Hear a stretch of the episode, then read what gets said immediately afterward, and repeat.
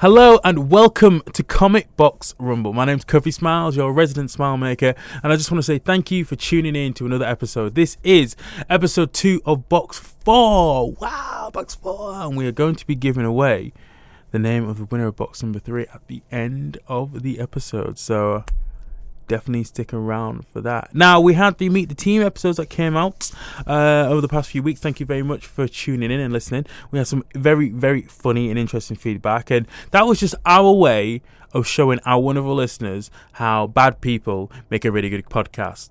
Anyway, we're talking about time, the big T. Now, some of us get philosophical about this. Some of us get a little bit nostalgic, and some of us get a little bit scientific in this episode. Now, it's up to you to make sense of that and who you think's done what. In fact, make send us in your suggestions to at Comic Box on Twitter and Instagram about who do you think did what, and then let us know if you got your predictions right by the end of the episode uh, because it's this is a good one. I think there was a lot that you could have done with time because the comic book medium is very, very flexible, and I think it's one of the best mediums to be able to play around with these type of concepts. So stick around. Like I said, we're going to be giving away the name of the winner at the end of the episode. So uh, yeah, it could be you. Take care now. Enjoy the show. Ladies and gentlemen, uh,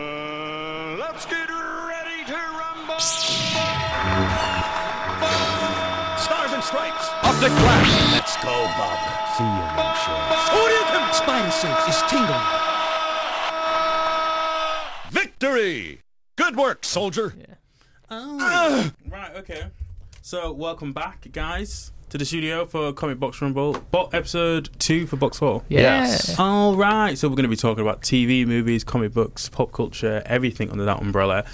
How's it feel to be back? It's good, man. Bit of a wreck. Last time we recorded was in a different studio as well. Was in that Binge one? of- No, no, no, we did it it was upstairs. in we was in the Club. little. Oh god, We that was did weird, the, isn't uh, it? Did they meet the team It's episode? very up close and personal. Sorry, Hannibal Lecter. All They- learning a bit more about each other. Yeah, which was uh, it was weird. You know, emotional flashbacks to It- sitting it- in it the was- surgery. And it was weird to just sit, do it in that sort of space. It's like, oh, all on top of each other. We were literally up close and personal as well as getting. up Yeah. close and personal. One tiny microphone and three Yeah. of us all around it. Yeah, the sound quality was yeah. But Mate, it's, we've all Yeah, got our own sound mics. quality's We're all feeling privileged. We're all feeling good. There's been a lot that's been happening, sort of in. Um, we never actually tell, told anyone where we actually do record from. So we're allowed to, or we're under like No, strict I think we should keep it- security I- that I we're think- not allowed to say. I think about like the superheroes that we all love to read. I think we should keep it like them and keep our base of operations a secret. I know some people think we actually record at my house. Good. Yeah. Let them believe. So if they come, Let if the they, fans wait if they, come, outside. if they come rioting and saying we Yeah. want our boxes, they can go to Jack's house and not come to beep because where we actually record. I didn't actually say anything. I just made the beeping sound. So yeah, it's good. It's good. We're It's good. clearly back with all our humour intact. Yeah, because Yeah. we're hilarious people. So, how was Australia? Uh, yeah, so if anybody didn't know, I've been in Melbourne. I don't, you know, it's no big deal. I don't want to talk about it. Um, it was amazing. Um, there's just a different vibe to the place. You know what I mean? I was there f- in the, within the first four days. I lost my mobile standard, so um, Found but- it again somehow Got in it, all of got Australia. It back, got it back like ten days later. Uh, went for my friend Graham's wedding. and went to see one of my like one of my best friends, James, who about five six years ago, loads of my friends moved to moved to they went traveling around uh, East Asia, you know, Thailand, Philippines, uh, Japan, um, and then everybody sort of settled in Oz. Did the working visas, people started meeting partners, getting married, and stayed. So I haven't seen a lot of those guys for about two years, two three years. And Graham, uh, good mate, congratulations to Graham and Christy, by the way. Um, fantastic wedding. I was emceeing the wedding, which is really interesting because usually weddings here in the UK, it's like you've got the ceremony and then you got pictures and then you go to the next venue to you know have a bit of a drink have your meal then the speeches and all that sort of stuff. So let's say you're about four or five hours into the day and then you actually start to have the party whereas like you do the pictures first in oz and then the ceremony a couple of pictures again after which takes about 20 minutes and then the bride and groom come you're welcoming the you have to welcome in the, the bridal party and then the groomsmen and then the bride and groom they do their dance everybody gets involved so within like a couple of hours everyone's just getting hammered That's sweet. and it was really really good fun because after that we had like a, a day's break before we flew north to Cairns to Port Douglas, which was like that was the bit that felt like a holiday because we were sitting in a hotel, we had our own pool, and went hiking, like did a lot of running, hanging around by the beach, did a crocodile cruise, saw a crocodile which was like 14 feet long, hench as fuck. Um, but Melbourne itself, it was weird because everyone was at work. So then I had the days and mornings to myself. So I get up, do a bit of reading, go for a run, and then go explore the city in the suburbs. And the people that I met were absolutely fantastic. It's got really good coffee and cafe culture. There's vegan food everywhere. Is, it, is it like Australia's hipster city? Uh, I wouldn't say it's hipster. Yeah, it's pretty hipster. yeah, yeah, it's pretty hipster. But it's everyone's just very friendly. There's- I know it just felt nice. Um, felt very comfortable there, and it was nice to kind of. I haven't been abroad in three years to take a step back and just sort of get used to being able to not feeling I have to do any work. I did do some work. I did a couple of videos out there where I got Australians to try chip spice and them to react to Hull slang. Um, How did, the, was- chi- how did the chip spice go down? uh, just, they loved it. They've got something similar, like which is like a chicken spice, which is a paprika salty thing. That's very similar. Yeah. this is the country that they came pref- up with Vegemite, so they're gonna like Vegemite's random awesome. stuff. I love it. Um, and then, but um, yeah, and a lot of them really, really like the chip spice. They said it was better, but they said it was a bit Is it, Nando. is it's it just tomato powder? It What in? I don't want to ruin Chip Spice's No, secret. she. Nobody really knows what's in it. Apart, I, I know there's MSG in it. that's, what, that's what makes it taste so good. Um, but yeah, they loved it, and they loved a lot of the Hull slang. So they've got um, one of them was twagging. Like one of the one of the boards, the cards I gave them to say was, okay, um, Baines. What does Baines mean? And oh, can you give us it in a sentence? I was like, I'm glad you said that because on the next card, I've got another bit of Hull slang that I want you to guess. It goes, uh, the Baines keep twagging, and they were like, what twagging, twagging? I said, the Baines keep twagging. And Keep like, twagging down twagging. road. Yeah, and they were like twagging. Keep twagging down ten foot. Yeah. But I had 10 foot in there as well. It's like, uh, I'm larking down 10 foot. That was the one that I put in. Um, and they're like, Baines, what's a Baines? So I said, oh, you know, um, you, you look after. And they're like, oh, it's a kid. So, you know, someone who's young. And then twagging. And I said, if the Baines keep twagging, what is that? And then one- someone was like, well, we have a word. I'm not going to do an Australian accent. They're like, we have a word where, like, when you're missing school, it's wagging. And I was like, yeah. And goes, oh. And they were like, oh my God, you guys have like put a, that's an American accent. You guys have put a T in front of it. You know what I mean? And it was, No, they probably cool. took took a tea away. Probably. Yeah, but yeah, which is Really, quite cool. Yorkshire thing. He's taking a T away, isn't it? So, quite again. But uh, yeah, it was, it was nice, and their comic book culture, and I stress the word culture. This is what I've said to anyone who's interested in comics. I'd say that Melbourne has got a strong culture. They've got. I I went to six places, two of them of which um, remember Electronics Bo- Boutique. yes. So EB is EB Games out there.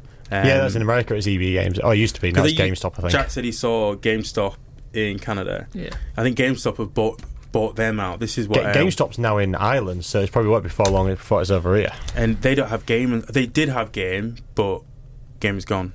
Um, and the EB Games place has. Hold on, just checking. It has like that second layer, doesn't it? Yeah, it's like so you go geek underneath. stuff downstairs. So there's all like GameSpot memorabilia, is, some some comics, like small shelf comics. You know how it used to be. Like to have. HMV sort of yeah, comics. yeah, but then it's all like pops and items and you know key rings and all that extra stuff. Yeah, Yeah. everything around the culture up as apart, as opposed to actually having comic books. Um, so went Kind to two of like the places like first that. floor Forbidden Planet, where you've got like, the comics underneath, but on the top floor you've got all the. Yeah, but gaming upstairs and And gaming that top well. floor Forbidden Planet downstairs Yeah. and without the comics. It was they were quite cool, but then I got taken to a few comic book shops, which are proper legit shops. And as we went down like this, the line of shops that um, David and Lachlan. By the way, I want to say a big thank you to like, uh, David Takani and Lachlan Bedford because I put a message out to the Planet Broadcasting group and said, "Does anybody want to hang out? Show me the nerdy sites of Melbourne." David answered the call. You know what I mean? He saw the, bat signal, the Kofi smile signal in the sky, and you know took notice of it. and was like, "Yeah, I'll show you around." And then in one of the comic book shops, which is Comics R Us, um, we, we just chatting with people, and we bumped, bumped into Lachlan. And then I was just chatting to these guys, and then I met up with Lachlan later on, and we went on another sort of like wander. And he's the one that helped me filming the video. And we spent a lot of time back in Comics R Us, just chatting with each other, recommending books. He gave me a really good breakdown of what's going on with DC Rebirth, which has got me very excited to read some books. By the way, no justice, Lachlan, if you're listening. Oh my god, it's so good. Jack is looking away like, oh, how can you write like that? How can you say that kind of stuff? Like, He, he's looking like I've just put a huge spoon of Vegemite in his mouth and made. Probably quite like it. Yeah, do you know what I mean? But it was, yeah, it's really good. There's some DC books. Like I said on our Instagram story, I'm going to be delving a bit more into reading some DC novels. But yeah, it's like, What what's big in Australia? What's like what was top of the like top of the not charts, but what is it same kind of similar over here? They got Marvel and DC, the two big ones. Does Image have a big presence over in Australia? but what, when I was talking to like um, uh, Lachlan, he's reading a lot of stuff across the board. But he seems he knew he seems to know a lot about a lot more of the indie. I know Image, um, Vertigo aren't necessarily Image publishers, but he knew a lot about those guys. Yeah. But he knew a lot about what was going on in DC, and he was working his way through um, Marvel stuff as well. David's reading a lot of Marvel stuff, but he's also making an effort to read DC stuff. And it seemed that when I was asking other members of, and well, other customers in the shops and the guys that were running the shop itself, can you recommend anything to me? Everyone was always going for some sort of indie book. No, no one was saying, "Oh, check this Marvel one, check this DC one." And I don't know whether that's because you're in a comic book shop already, and they're assuming you're going to be reading something from the big two anyways. Yeah. I was like, "Can you show me what? do- What would you recommend me to read?" What? And I was like, "What's a good number one?" Or what's a good story? And there was a few of them where they were like, "Oh, this is come, but this is like five issues in. You won't get issue one of that and stuff." So I think it's probably a multi-layered thing. I think part of that is you probably are reading a Marvel DC book if you're in a comic book shop. Uh, second is is it sort of hipster mentality where um, you want to recommend the most obscure thing? you're too cool for Marvel and DC, so like, I'm going to recommend this because this is what. Um, uh, and then it's probably a bit of legitimately people should read more indie books, so let's recommend indie Yeah. books. Like we don't need to do marketing for Marvel and DC; they can handle that. yeah, but they'll us as themselves. comic book readers can go read this indie book. It's if it's as good as, if not better, Yeah. than Marvel and DC. Like, does 2000 AD does that have much of a presence there? Or Yeah, to be, I wasn't looking. It'd I be didn't really see- anyway, wouldn't it? Probably. yeah, it could be. I know because um, Boom would reprint a bit of Yeah. their But what stuff. what I did think was interesting in the in Comics R Us, if you're facing the till, where you're going to pay for your books and stuff like that, be, directly behind you is a spread of um, some of the best indie books that are currently in print. That so there might be like three or four issues of that book on the shelf at a time. And they had like a big presence. So you might have the big DC wall on one side, but then you look on a smaller wall next to it. There's going to be indie books on sale, and then another DC thing where the trades are, and then indie, and in a shelf of indie trades, and then the same thing with Marvel indie trades. So they were always inserted into spaces where they know people are going to go and see, which I thought was quite nice. I was already interested in the layout of stores because it's like you know when you go into a supermarket, what's the first thing they try and sell you? What's the first thing you see when you go into Comics R Us? You're going up the stairs, all these posters and banners, and you're seeing a cabinet of stuff that they don't sell, which is old toys and stuff from Ghostbusters and Star Trek and Batman. They've got the classic Batman stuff that looks like it's jumped straight out of a Robot Chicken episode, and it just felt like all the all the um, figures in the because remember I was doing on the Instagram story the cabin the figures in the cabinets Yeah. and stuff. It just felt like it was about the culture. It was about comics first and foremost and everything that came from it, rather than let's gonna start think let's start showing everything around comic books and then look at comic books itself. It's quite interesting you mentioned that about uh, like point of sale stuff. Like you don't hear anything about companies influencing point of sale in shops. Like having worked in a supermarket, they get a sheet which printed out says how they need to lay out certain Yeah. shelves. Like Yeah. The comic book industry doesn't have that, so it's up to a lot of shops to actually. I suppose really for comics though, because they all kind of cost the same amount of money in a way, don't they? It's just a case of But besides sending out posters and Yeah. the occasional giveaway, could could the companies be doing more to help the actual shops advertise No. I within the shop? I suppose that'd be dialed down to Diamond though, won't it? Because it, it all goes through one company, doesn't it? Which I suppose makes it harder to have a. But can they be doing Yeah. more than just posters? it could be, yeah. But that's And why social what media has yeah, the big would presence, that be isn't it? social media? But That's- then how do you advertise? Um, I mean, within the shop, so that like the certain placement for certain books, or um, I suppose like, if you don't really get many chain comic book shops, apart from you know the big ones like Forbidden Planet, things like that. Man. And travel, yeah. I But mean, they- but you could get- still get advice, couldn't you? You But Sure, again, yeah. it's, it's like what Jack was saying. It is it's posters. So like Comics R Us has just had loads of posters on the wall. X Men, your um, Fantastic Four, Spider Man. But then there was stuff like um, I was shocked to see like a Chew poster. Chew hasn't been on sale for years. It's, it's been out. It's, it ended a long time ago, but it's there, and it was just a celebration of what they have Yeah. on store. Especially trade shelves. Is there is there a way to make trade shelves better? Because most shops, it's just spines. mm. Have you ever bought a book 'cause the spine looked really nice? No. Yeah. And it's annoying. Like oh, You pulling could- them out. and stuff. Is that just comic book stores though? Because if you go to a bookshop, you don't really get much things like like a. You a- get you get tables with yeah, Face- some Faces up. recommendation. Yeah. you get recommendations on shelves, and front yeah, window, you'll yeah. you'll see But that that's in, a that's a question of space, though. you'll see that in comic Yeah. book shops. Some but comic book shops are tiny. could they be giving gardens? Could they be giving incentives like But- put this face up and we'll give you X amount for this value? Is there? I'm I'm asking the But do you- question. I'm not saying the answer. So you look at Leeds traveling, man. Did you go? You have you been in there recently? Um, they're no, I didn't middle. go to the- They're mid. I know they've moved into a bigger store now. So you know they've moved a few Atmo- doors yeah. down. Atmosphere's gone. It's not moved. They've just knocked through next door. Oh, really, So it's is it? board games in one half, Yeah. the rest in the other, and the atmosphere is just. They had that tiny little space and that main table in the middle. I was always surprised at how are they managing to get so many pops, so many random Dragon Ball Z assembled figures, and also random books and trades that I might ne- ne- might not never have seen. And I, now that you mentioned it, I never really picked up on it. But I always thought, oh, what's on? The, I'm looking forward to see what's on the middle That's a- table in Traveling Man. That's a conscious effort, but could shops be incentivized to do things like that? So you're thinking, don't- how can Marvel do something to make people pick up more? yeah, or Marvel just influence them, yeah. or uh, encourage them, or to give them ideas of what. I can think be doing. social media's just doing that because it's a free way of trying to get it out there. I did, you, did you see anything like that when you was in Canada? Um, Thinking now because you don't pick on this on this type of stuff, but now that you're thinking about it, was yeah, there anything there was specific? there was one big shop which was above another shop, and it had a cafe in it. I can't, I can't remember the name off my head, and they had like a like again a middle aisle which had books the other way up. Hmm.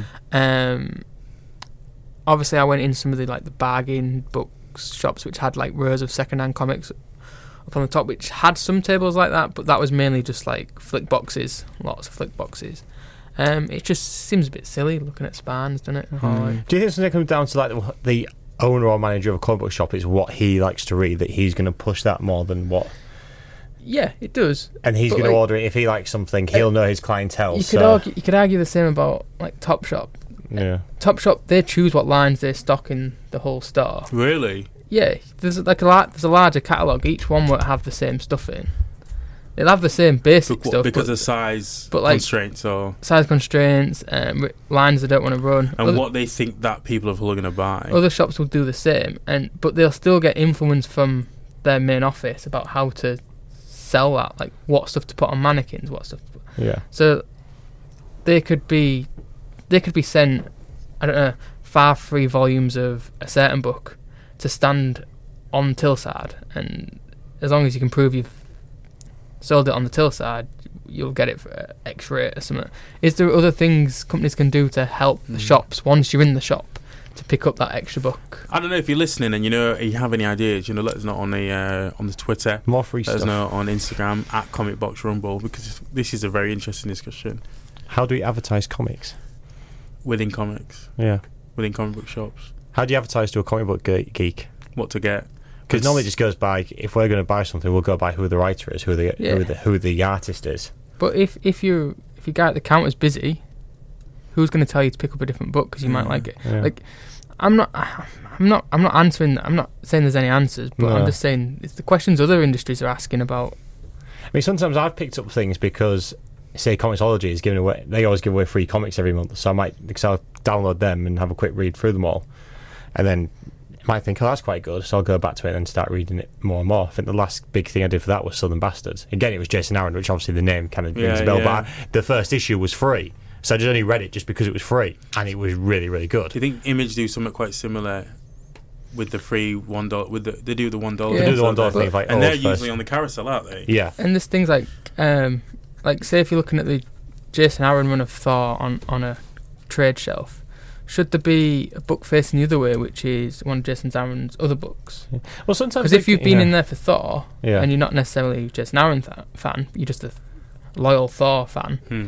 And then you you've like, enjoyed the book, and then you see, oh, there's another Jason Aaron book.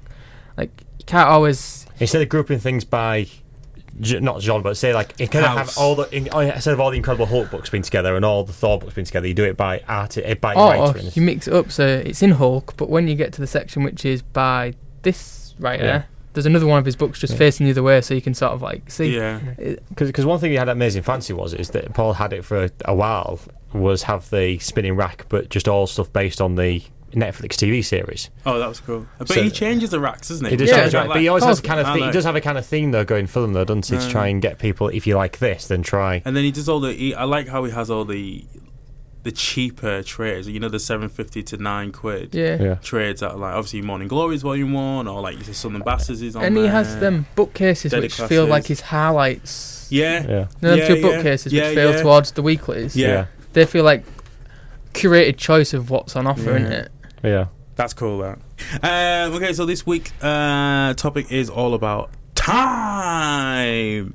That one thing that could, that screws us over. No one has any control over at all. But which I think Especially what- Kirby. Especially Push Kirby in his 15 minute report. Uh, which I think because time is so elusive, it affects everyone kind of in the same way but differently. Anytime people write stories about it and ways to control it and things going wrong, I think that's why there's endless versions of time traveling tales and where things are going wrong and ethics and morality. So, you know, it's always going to be something along with time that is going to be kicking around as long as people are going to be telling stories. So, we've decided to cover it ourselves today. I don't know how you guys are going to do it. I was I had a few different ideas, but then I decided to scale it down and settle on one thing um, and propose a few philosophical questions to you guys here in the room and everyone else that's going to be listening. Um, I don't know who's going first. It's Tom. It's me to go first. Is it? I have got a small introduction to play. I might just have to play it through my phone onto the microphone. Is it music? Kind of, yeah. Or is it like a little bit of both. quote? A little bit. I don't want to spoil it. Okay. You probably won't um, get anyway if I get, start giving hunts. Put it to speaker and Put it I'll to put speaker. speaker. If not, I can translate. Do it in person. Do you want me to? Am I setting a timer? Yeah, say it's 15 minutes. It's it's all part of it's all part of the same thing. I was going to suggest. Do we gamble? Does anyone want to gamble some time for this report? gamble some Gamble time. time. So then We're you not can giving you, say, like, how another do 10 want minutes fi- each. No, no. I was going to say you can. I was going to write. I was going to say we write down and you can pick out a. I do my report in five, ten, or fifteen minutes. Just add a bit of spice to the um, time report, Don't- and like it's So- up to you. You've thrown this on us. No, Um, that's yeah, that's like a full on last minute thing. Wild card, bitches. what do you think? go for it. Do you want to go for it? Yeah. That's what we're doing then. Well, shall we just do 10 minutes, 15 minutes, and 20 minutes then? Then we've all got the same time. You're kind of giving up, one person's giving up five minutes of them to go on to somebody else's. What to see who does? So one person does 20 minutes, one person does 50, the staple 15, the other one does 10. So you're giving up what you've got to run the risk of giving up five minutes of your time. Or you run the risk of gaining? I'll gaining get, yeah. five. That's a good idea. Right, and Do if the agree? person who doesn't do the 20 minutes, they have to Have to forfeit. forfeit something, which we'll figure out Forfeit later. Five so you- minutes of the next week. You have to do 20 minutes. Yeah, Yeah, otherwise you, you, don't, you don't lose. do 20 minutes and you, you lose five minutes next week. if Oh, you do have it. to do 20 minutes. Actually, no, that's not much. Or fun. you, or you have to, or you lose five minutes. I don't know. next Yeah. We'll think of something. No, that's that's. that's I've got to that's hope I don't get 20 minutes. I'm not prepared for this. Jeez. No one was prepared for this.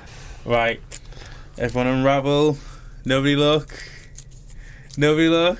I'll tell you, hmm, you've done this. All right. Who's got what? I hate you, Burr. Yeah, what you got? 20 minutes. You got 20 minutes. Tom, what have you got? Oh, I've got 15 still. So you got 10 minutes.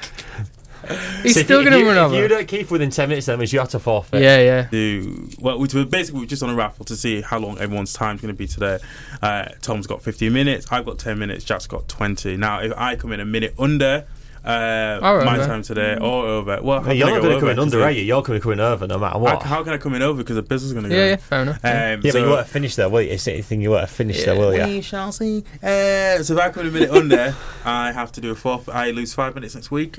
And if Jack comes in a minute under his 20 minute alloc- allocated time, which he didn't know Oh. about before we actually started this, um, he's got forfeit next week as well, so he might only have 10 minutes.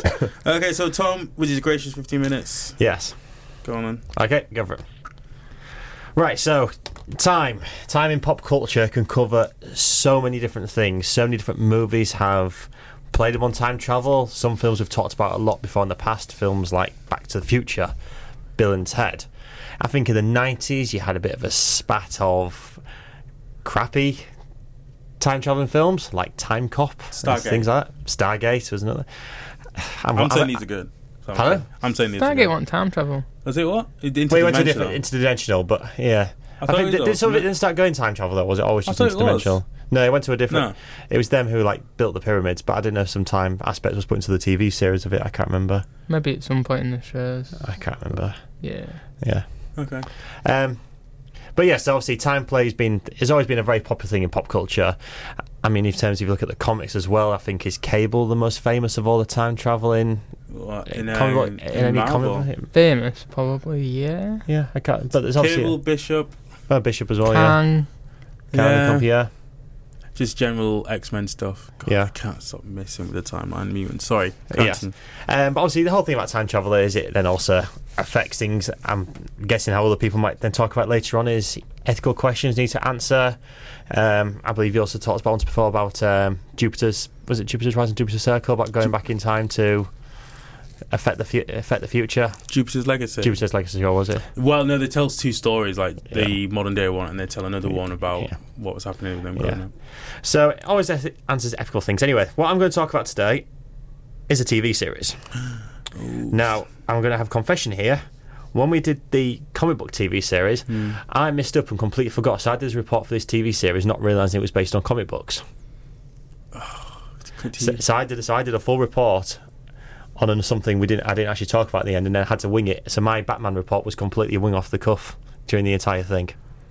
What the? When I did Batman '66, Yeah. yeah, I hadn't prepared for that. I prepared for something completely different because I got it mixed up. I didn't realize it had to be comic book themed. Oh, okay. So I cocked up completely. But luckily, as time is going round in circles, I kept it aside, ready for another box. So I'm going to play the introduction. Any Ah. guesses what it could be? Already Doctor Who. Is it Doctor Who? What about Doctor Who, actually? No, it's not Doctor Who. Uh, I don't know. Um, okay. Oh, bloody Google adverts. Genital water. That's, Oh, that's based on what you've been what have you searching, Tom. Uh, Google Analytics is Within his own lifetime, Dr. Sam Beckett Quantum Leap. Quantum Leap Accelerator. oh fuck!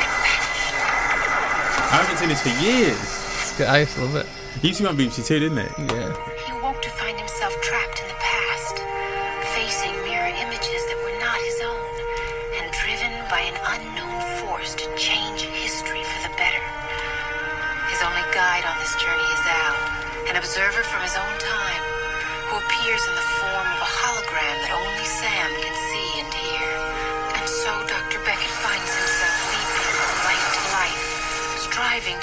Right what once went wrong, and hoping each time that his next leap will be the leap home. Yeah, yeah, I remember this. I Now if, now, if I got 20 minutes, I would have played the full introduction just then to help pad it out a little bit, but luckily I didn't do. it's good. I'm good. sorry, still giggling at the advert. Genital I have wars. not been looking at genital wars. Um, so anyway, yes. Don't touch anything, Tom. So anyway, I am talking about Quantum Leap Yes. because I it. Quantum Leap is an awesome TV series. Now, probably if anyone here was born in 1989 or after, will probably have no idea what I'm talking about. I was about. born in 99 and I watched a lot of Quantum Leap. They did it repeats a lot, didn't they? On, Yeah, like, it it repeats a lot. to, BBC used to. it. Uh, I've uh, seen It was a damn staple part of a BBC Two 25 past six It's show. part of Yeah, that, yeah, yeah, yeah. Part of that. Because then it fitted right until seven o'clock. That kind of time frame where you cut out all the adverts and it fit perfectly. That was in the same Star Trek f- shows, Buffy, Yeah. Mm. all the cult shows were on after The Simpsons at 25 past 6 Yeah. for like the rest of that hour. Exactly, Sort of yeah. thing. So it was good staple show in there. So originally Quantum Leap aired from March 1989 to May 1993 over five seasons. It was created by Donald P. Bellarasso, which I cannot pronounce his name properly, who had before then created Magnum PI. Oh right. He's a big TV producer, produced a lot. He did do a lot of things, yeah. Uh, Fun fact for this one is he did want to do a crossover episode where Dr. Beckett leapt into the body of um, Tom Selleck's character Oh, in Magnum. PI, but unfortunately never came to fruition. That but that, would that would have been a brilliant one. Yeah. Yeah. Because I was just in so well, just looking in the mirror and just and obviously during this period as well, Tom Selleck was one of the biggest actors around at that time. Tom Bloody Selleck. It was indeed, yeah. So anyway, starred Scott Bakula as Dr. Sam Beckett and Dean Stockwell as his as his guide, as um, Admiral Al, uh, well, Al really, or Al Cavici. Um, he won numerous awards, including Emmys, Golden Globes, and Directors Guild Awards.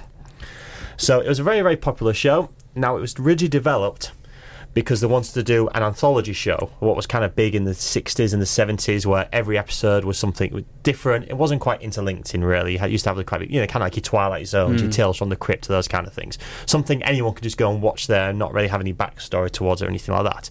But that wasn't really popular during this time frame. The studio, studio executives wouldn't go for that, so they can then develop this idea of somebody then just jumping from different time periods, different time periods in different um, different surroundings, and just seeing how this outsider really kind of goes into the situation and how they cope with it and what they have to do. Um, so the whole point is that he has to try and put right what once went wrong. So he's trying to change somebody's life to make it better. They've like they've done a fuck up somewhere. So he has to then you know try and correct that so that their future and the future of mankind then will get better and better. So that's how he kind of works. I mean, the first episode, he leaps into the body of a jet fighter pilot who has to be like the first person to hit Mach 3. But he can't fly a plane. He's got what a recurring jerk is throughout the entire thing. He's got Swiss cheese memory because he's got that many holes in his Yeah, brain. He, yeah. he doesn't know who he is or what he's doing. He does kind of combat it over time, but especially in this first episode, he has no idea what's happened. He just knows, kind of part of him knows that he just was in the future or was in what his present and is now in the past and doesn't know what to do. Okay. He doesn't understand why the he's looking in the mirror and not seeing him. And then all of a sudden you've got Al who just keeps appearing and disappearing out of nowhere. So he could actually be like, I actually have no idea what's going on, or is Yeah. this actually even happening? Yeah, but then he's got all these people then relying on him. And they're saying like Al was saying to him, "Look, the only way you're gonna like you know, originally the whole plot was he has to help this person out. Once he's done it, the whole point, the thing of the show was he can then go home afterwards. He's done something good. He's helped someone in the past. He can go home and then you know kind of." And the whole what their concept was, well, in the sh- the concept of the show was he could then travel back in time, help somebody out, and as soon as he's done it, he'll be back in his own time frame. But unfortunately, that doesn't happen. He then leaps from body to body to body to person to person to person, all within the, the boundary is that it's someone within his whole lifetime. There's been one or two times where they've kind of bent that. One's where he ended up in the Civil War, um, playing the part of his great great grandfather, something That's like quite cool. Yeah. So then that has a massive knock on effect on what could happen to him in the future. Oh fuck yeah. Yeah, so, um, and then there was also one time period as well where um, when he's leaping, there's a lightning strike going on, and him and Al both get struck by lightning. So Al then becomes in the body of the person, and then he becomes the guide. But there's a whole ethical dilemma then of like, well, he can now go home. Has he now paid his dues enough that he can now just return back to the to the present and do it that way? But obviously, because it's they're both good guys, really, that at the end it just kind of reverses itself around there. Um, Honest policy. yeah, exactly. Yes, but I mean, during the whole thing as well, he plays a number of different roles, a number of different different characters, different people, different species. At one point, at one point, he plays a gorilla. How did how did they how did they show that? Because in um, when he takes a when he takes over someone else's body, he's in their clothes. I remember when he was like a.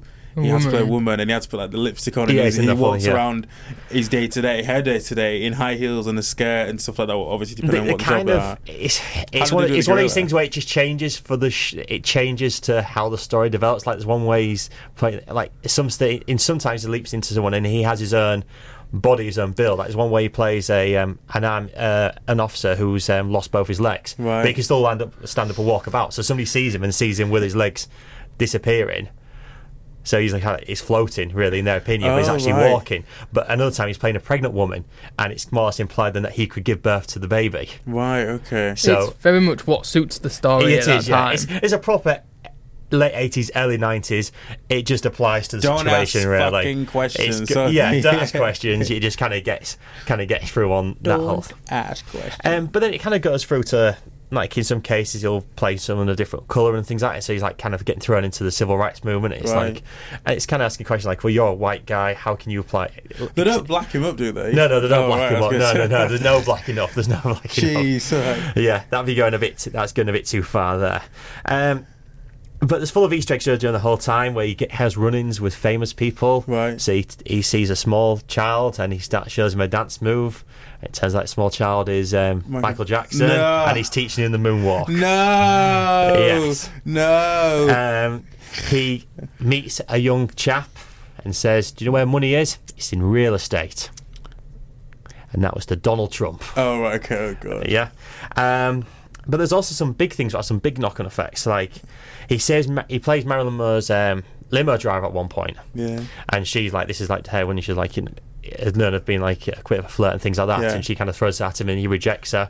But she has a, a drugs overdose in it, and but he saves her from this drugs overdose. Ah. But however, in this reality, he saves her so she can then star in the Misfits, which is her last movie. So in his reality, she never started that film because she had the drugs overdose a few years beforehand. Yeah. So in this kind of like, so he's going to correct the timeline to how we remember it. if that makes sense. So Yeah. like, so it would have been different.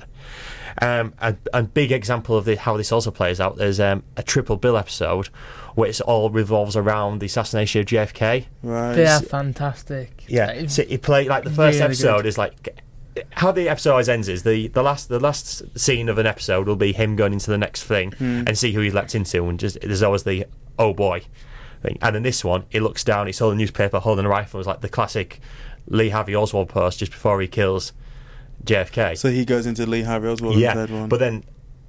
And then what else happens is then like, the person he leaps into then goes into the future Yeah. in what they call the waiting room. But because of Lee Harvey Oswald's like mind is so strong, it then starts filtering back into Dr. Beckett's mind. So then he starts thinking like him. So it's not like, oh, well, I'm just not going to kill him. It's as simple as that. yeah. But then it also you then His start, intent is so heavy that it bleeds through into what is actually Doesn't saying. it end up that he has to maintain? Yeah, wait. He, he then he then when he's not him when he pulls the trigger, then leaps into other people as well who don't like a bodyguard as well. I think it's been a while since I've seen it, and other people who were like around that era at the time. JFK still gets shot, but then it turns out he was there to stop Jackie Kennedy from getting shot. Right. So that was the whole. So again, it was this whole thing of like so because you kind of think so. He didn't make any like, big major changes or anything like that, but that's how they kind of put it round. And again, it's kind of going to the ethical dilemma of how do you stop this person from getting killed? Do you stop this Mm. person getting killed because it have a massive influence on the rest of the You never know what, how history's going to turn out. because then they always say things like, if he has this change, then Russia wins the space race. Constantly, then becomes part of like a Soviet plan, which obviously Yeah. for the communists is so Yeah. therefore bad. Okay. And I mean, that's, this is another thing. What kind of happens on is over time you tend to find out there's an evil leaper who tries to who does the opposite of what he's kind of then doing the things wrong. That you know, trying to undo things what that Sandbeck's done. Like at one point, he actually re-leaks it back into somebody because she's gone and wrecked what he, the work he's done. Um, so you got her, and with hair, evil guide, and they're, they're thinking, right, we've got to keep putting things wrong, otherwise we're going to be stuck here forever and end Mm. up in hell or something like that. But in the end, then they both end up in a prison. He managed to convince the evil leaper to not do things that's not the right way. Yeah. So then the person who's observing, who's following her, then goes into the accelerator. So th- so then she becomes a leaper as well. Right. And I think in the end, I think they kill her off at the end because it, it turns out like she then becomes like the warden of this prison, which them two were birth In in. So they, they do little things like that. It don't it only lasts over so many episodes, but just a way you know to keep the whole thing. yeah, just but like consequences. Yeah. Because sometimes it's like, oh well, it's just going to go into someone else's body anyway. So you know, how do, why does it matter? Yeah. And there's like one way he leaps into the body of Al. Um, so the whole they- point, yeah. So the whole point is then to try and stop um, somebody who Al knows from getting murdered, and then somebody else gets you know, accused, and then in the end it turns out that she still gets killed, but then Al gets put on trial for it. He accidentally gets help on trial, and then the whole thing's going for that I've got a 98% chance of getting convicted and 99% convicted, and then it says 100%, and it stops. The, then, it, then Al's now played by some English guy, like completely different, Right. and who like refers to things in a different way, and he gets confused. And because then Al's now dead because he was put on death row for killing this person, mm. he then starts forgetting who Al is. So then he's now, whilst he's trying to remember it, he's then got to try and find evidence then as Al to like you know exhume him. But then the whole twist in the end of it was is because I think in the end it was a drink driving accident what got her killed. He then because Al is then waiting in the waiting room, the grown up Al tells him puts him back in the accelerator because they've advanced it. They're like pinpointed where he needs to go to to actually then stop the death from happening in the first place. So say right, you're going to leap into yourself. You're going to forget everything you know. Just remember this one thing: stop her from getting in the car. Hmm. So in the end, then they stop her from from doing that, and like things finish. You know, things finish happily ever after for that, that kind of instance. Yeah. But then, kind of going back then to the last episode, this is where like the kind of the big things kind of happen because in the last episode, Dr. Beckett laps, leaps into himself, but not himself like at another point of his life. He like leaps into himself, himself now. So he At- lets him to himself, himself. in a leap. Yeah, but he leaps at the exact time he was born Right. And leads into a bar there.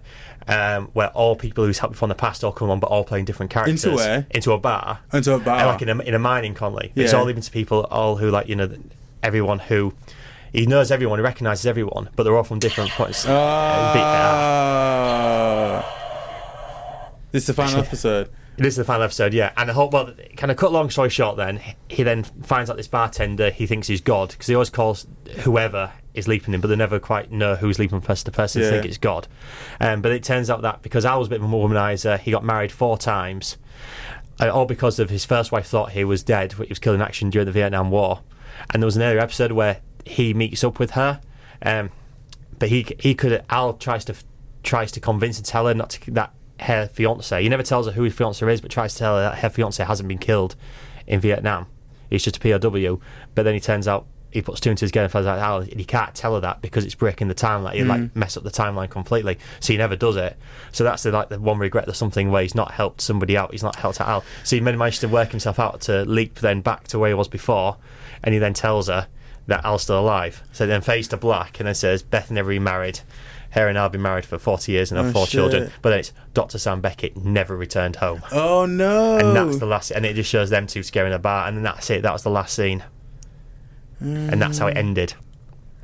But there's been constant talks of a movie or a reboot, and I want one. There was th- there was close to a reboot. Yeah. Source Code was almost a rebooted movie, so much so that he plays the role of um, I can't remember Jake Gyllenhaal's father's role, but he plays the role of him. So when he rings him on the phone, he says, "Dad, it's me," and you just hear a "Oh boy" down the side of the phone. It's like a Was a that subtle is that an actual thing, or was it just like little um, Easter eggs for people who understand that the concept is very similar? Uh, th- th- No, one of the concepts was it was plans have been a, a Quantum Leap movie a lot for a long time in um, like in limbo. It was going to be his daughter then jumps into accelerator trying to find trying to find him, and that was going to be the whole premise of the new show was going to be that. Yeah. So it wasn't. It was kind of like a reboot, but not. I mean, but this is going back like Here's my question: So, uh, if Al's meant to be stopping uh, as Dr. Beckett from doing all these changes to the timeline, how is it that if you jumped no, in, I was supposed to No, I was help. supposed to help him find it. He's just I was telling going like to- he Gives him just said- advice. He tells No, him if- right, this no- person's done this, so you've got. So it's a, it kind of gives him percentages. It's like right, this person did this in his life. Yeah. So you've got a fifty percent. You've got like a seventy-five percent chance of making sure he does this. So then he does this, this. oh, so you no, but like he's so either way he's going to affect the timeline. yeah, but he he's affecting it for the better. He's though, essentially- Oh, right, okay. Yeah. Essentially making the timeline to what Yeah. we think the timeline is. So he's only ever he's only ever putting things on the right track, and in the show, the right track is how we know it. Based on how we now know it now. I mean, one of the whole things is in the last episode was talking to his bartender. He thinks he only did. He thinks he hasn't done enough. He thinks he's only helped a few people out, and he says no, you did more than that because those people went on to help other people, went on to help other people. It's spread out. It's spread out, and he says like, you did a lot of good. And that was it. So he just thinks he's only helped a handful of people, but it's just going back. It's spreading out like those people because their lives then went on for the better.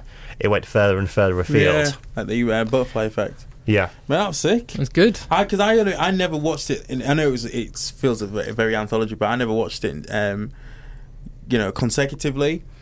So I only ever tuned in when it was on, and I watched it. But some episodes it. like really weird. Like it was one where he, he becomes um, in Egypt and starts digging up a tomb, and then like the mummy comes alive at the end when the bad guy's locked in South, South Africa, and he just and like Al walks through because obviously Al can go for anywhere and see Yeah, yeah. anything. So he goes face through the wall and just comes out. It's like. Let's just get out of here because Yeah. like, because the tomb's starting to collapse on it itself. But all you just see is like you know the bad guy who was like trying to get out of the thing, 'cause it just crashed on him, and you see this like hand just on his Oh, shoulder. And there's one brilliant. where he leaps into the body where a guy who thinks he's a vampire, then you don't know throughout the whole episode if he's actually a vampire or not. Okay. So kind of these are proper nods to the anthology series Yeah. about it. Oh It- man, it's, that's it's really cool. Yeah. It's really cool. I love I loved I it. thought as a uh, anytime I watched it, like I thought, oh, this is entertaining, but I've never like watched it enough to kind of understand and connect the dots. But I mean, did you see Source? Did you see Source Code? That's a really good movie. um, I just remember that one where he's walking down the street at the end as a woman, and he's kind of like Yeah. buckling under on his in his high heels, and every, no one's paying any any mind. I used to think like. Is anyone going to realize that that dude's a man? Obviously not, because that dude's a, that woman's a dude, and it's just like, nah, this is quantum leap. Yeah, it was, it was just, it was, it was literally just one of those things where this the, the physical aspects just kind of meets for the episode, which you're getting a loads of things, don't you? Hmm. Yeah. Okay, Jack, what you Cool. saying? Don't know, but I've got 20 minutes to do it. Twenty minutes. Jeez. I'm just gonna talk real slow. Really? Um, like you say, time is like a pretty good idea for something to do. You can approach it in like total different ways and many different sort of things you can talk about in terms of relation to time. Like Tom's touched on a, a time traveling tre- TV show where the whole concept is based on time. Um, and it's something which has a real interesting relationship with comics. In comics, you've got sliding timelines, which is essentially the idea that um, things change as comics move forward. So originally, um, Ben Grimm was a fought in a certain war, but he is now having fought in a different one. Mm.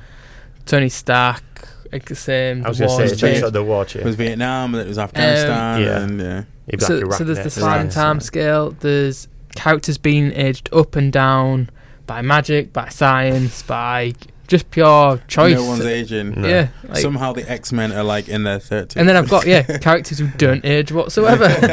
That's, it was Bond. Was was it Bond who actually coined the sliding timeline? Was that was it? I've got my own theories on Bond, and I'll say that for another episode. really. Oh, right, okay. Yeah. Are you saying Bond is a code name? Bond is a code name, yeah, and to be Bond, you have to do. But do you know Certain who said. Bond was a code name? It was a guy who directed Die Another Day, so he just discredits anything. What happened? Yeah. 'cause that was a terrible, terrible. Film. Yeah, I just think Bond is like, um, yeah, that's that's a totally different conversation. Hmm. But yeah, um, Get Idris Elba playing the next Bond though, because it'll be so good.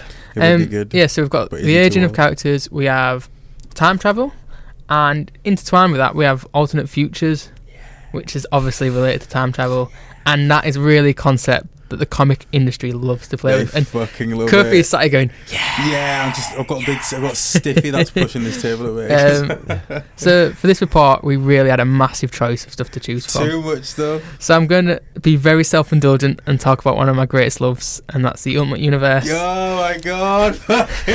How, how was that time frame? It lasted And for spec- ten years. and- How? Wait, How? and specifically Ultimate Cable. Oh god, this was good and also Exactly. infuriating at the same time. Exactly. Ultimate Cable debuted in Ultimate X-Men 75 by Robert Kirkman and Ben Oliver. Man. Can we just pause there for a minute and just point out Kirkman, comic superstar, creator of The Walking Dead, wrote comics for Marvel. He did a few Ultimate he. X-Men, didn't he? Yeah. he did quite a, a Did long he do run. Sinister? he did Sinister, yeah. was that was all Kirkman. He also created the Marvel Zombie universe as Yeah. well. Well, no, Millar created it. Was it? Uh, Well, Kirk- Milk in that, but he did the Kirkman first created Marvel the book, Zombie yeah. episode. Sorry. And the Kirkman also did a great book called The Destroyer, which was like a modern version of the World War II hero, the Destroyer. And basically, he's like a fat, old, aging man using grenades, machine guns, and all stuff. And it, that was cool. Um, so yeah, um, Kirkman came on. I think around issue sixty-ish of Ultimate X-Men, maybe even a bit earlier than that. Did Um, X Force? Oh no, no, no. no, and he did he did his initial arc, which was supposed to be sort of a fill-in before Bryan Singer came on and did his arc, which never actually happened, but was always talked about. And then he got after that Singer arc fell to pieces, he sort of started writing a much longer mega arc um, for Ultimate X Men, which some people disagree. Um, but I personally feel if you forget about the ending, which I'll get to in a little bit, is massively underrated. Um, he did Magic as well, didn't he? yeah, Yeah, that was good. um, it's worth pointing that it was Kirkman's Ultimate X Men when, when I started picking up Ultimate X Men monthly. was it? Yeah, it was when we was at college. It was that 2008, 2000, no, 2006, 2007, 2008, that sort of era. And I that's when I started buying it monthly. Um, rather than trades. rather than trades or catching up. Um, while many of the Ultimate Universe stories had seen reimaginings of traditional classic storylines, Kirkman chose to reimagine his classics, the things he thought which was classic. His Ultimate X Men run pulls on all sorts of the great, all sorts from one of the greatest eras of comic book, comic books ever, and I'm laughing while saying it, the 1990s. Yeah, Um, it was. at the time, people really didn't appreciate the callbacks to the 90s. And to be fair, it's probably a bit of ahead of its time. Like the last few years have seen a plethora of comebacks and callbacks to the 1990s. You've got X Men 92, you've got Wildstorm reboot, you've got Youngblood, you've got characters like Venom who are massive again now. These are all very Hmm. 90s things. Um, Well, Deadpool, that was New Mutants. Deadpool, that- yeah, New Mutants. Um, you had a film where they'd make jokes about pouches, which is Deadpool, and it's like, yeah, the 90s is and the guy probably who can't draw feet. yeah, so the 90s is probably cool now, whereas 10, 11 years ago, it wasn't so cool in terms of flashing back to it. It don't, yeah, it's, I don't know. The artwork was very unique for the 90s, really, wasn't Yeah, it? it's all big chests, Big no toes, feet, big colours, yeah. guns, Yeah. patches. Big, big guns. And they got to 2000s, big where it jaws just as well. 2000s got big boobs and overly sexualized boobs, into tight it. So- leather, tight leather. so- not practical. That all being said, what better character to talk about from Kirkman's Ultimate X-Men run than the Ultimate version of Cable? First off, he may look a little like the Cable from the main Marvel universe, but he certainly doesn't smell like him. Mm. and if you read the comic, you'll get that. That's a bit of a jerk in there. Um, um, the this Cable isn't Nathaniel Summers. He isn't the son of Jean Grey and Scott so- Summer, Scott Summers. He's the future version of the Ultimate Universe's Wolverine.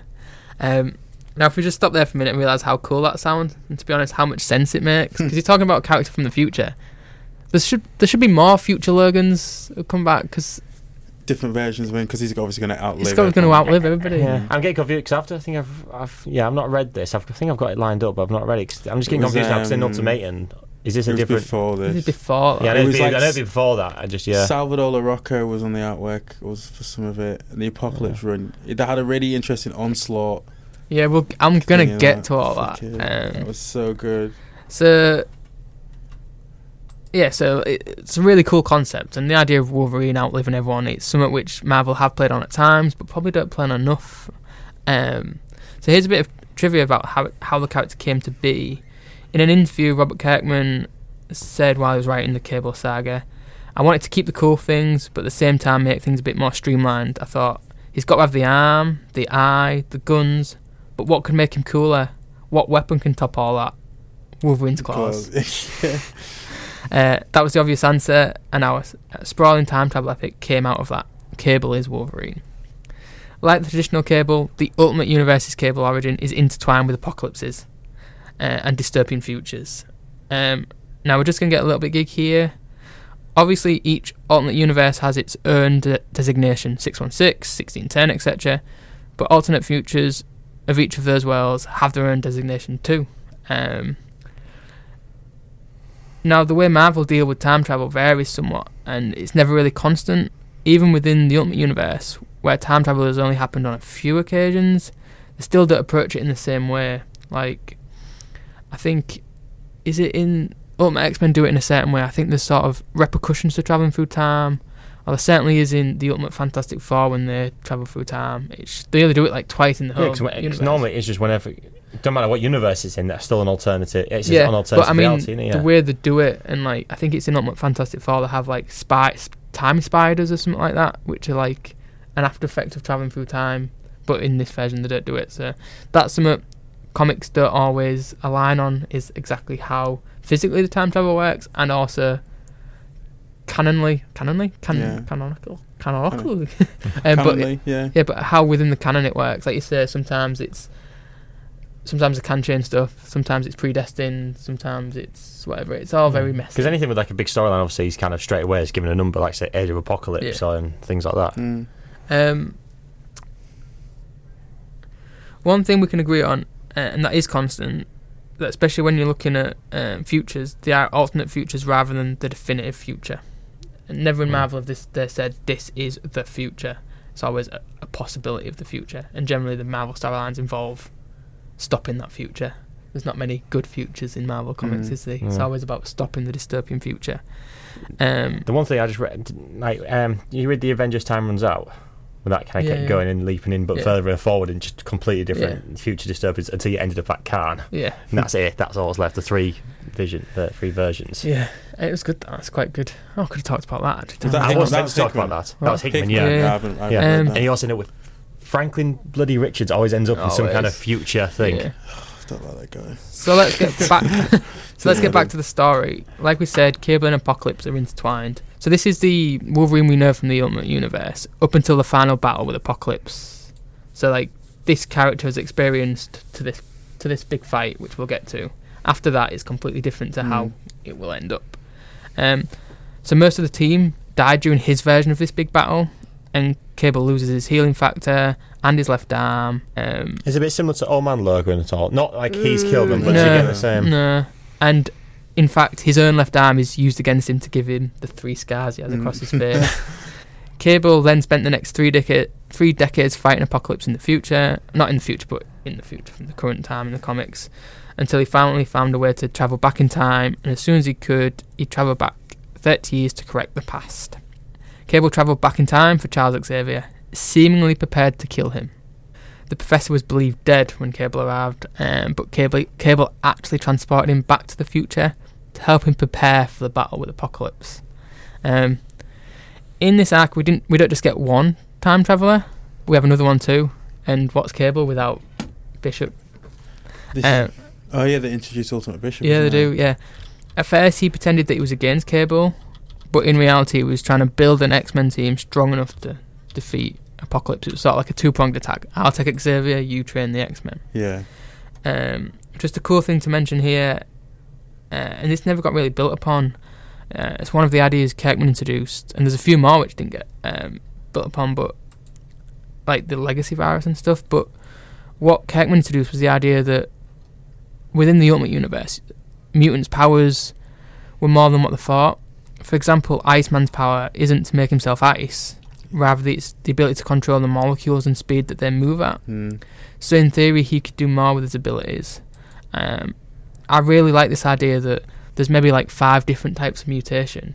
Just each person manifests and use them in a different way. Right. Okay. So um, that's that. That second part is completely off my head. The idea that anybody who can like be hot or cold or fast is just moving molecules, and it's just the way they use that Isn't that the whole ability. thing with Quicksilver that he's not actually moving fast? He's moving everything. He's actually moving everything around him. Is he? I'm sure I've heard that That's before. quite interesting. I'm sure I've heard that before. Though, so it's not actually him moving. Um, so I really like that idea, and I really helped. It re- really feel it made it helped ground some of the absurd powers you get in the X Men. I mean, I love it, but it's absurd some of the powers and some of the, the looks and stuff. But help just helping to ground that in some sort of science, which yeah, is believable in comics. I I quite like that. Um, Because it's nice to have a basis and an understanding, isn't it? So Yeah, you know yeah. Where like you can, it can help you sort of lay lay grounds to think how it can work, how it can use time against each other, This- how the outcome it's might the be. ultimate nerd thing when like you see a superhero go, well, that's not possible. You Yeah, can't do that. It's like yeah. it's a guy flying, but the thing you've got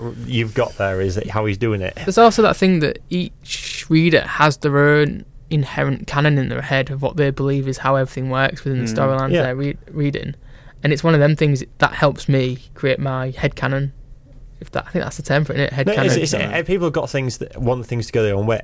Kind of going back to Star Wars a little bit, people are getting pissed off because they've got their own idea how this should work and how this should work. But when things start deviating or they explain it a different way, like and when Spider Man as well, it, they went through that stage where it was magic. He got his powers by magic. oh, the totem stuff. Yeah. Yeah, yeah. and people are like, no, he got bitten by a radioactive Oh, spider. that's There's weird. no Yeah. magic to it. Um, so Cable returns from the future as Strife, another 90s callback, with Onslaught, like the biggest 90s callback. Mm. Uh, so that's 90s heaven right there. Is that onslaught done the same way?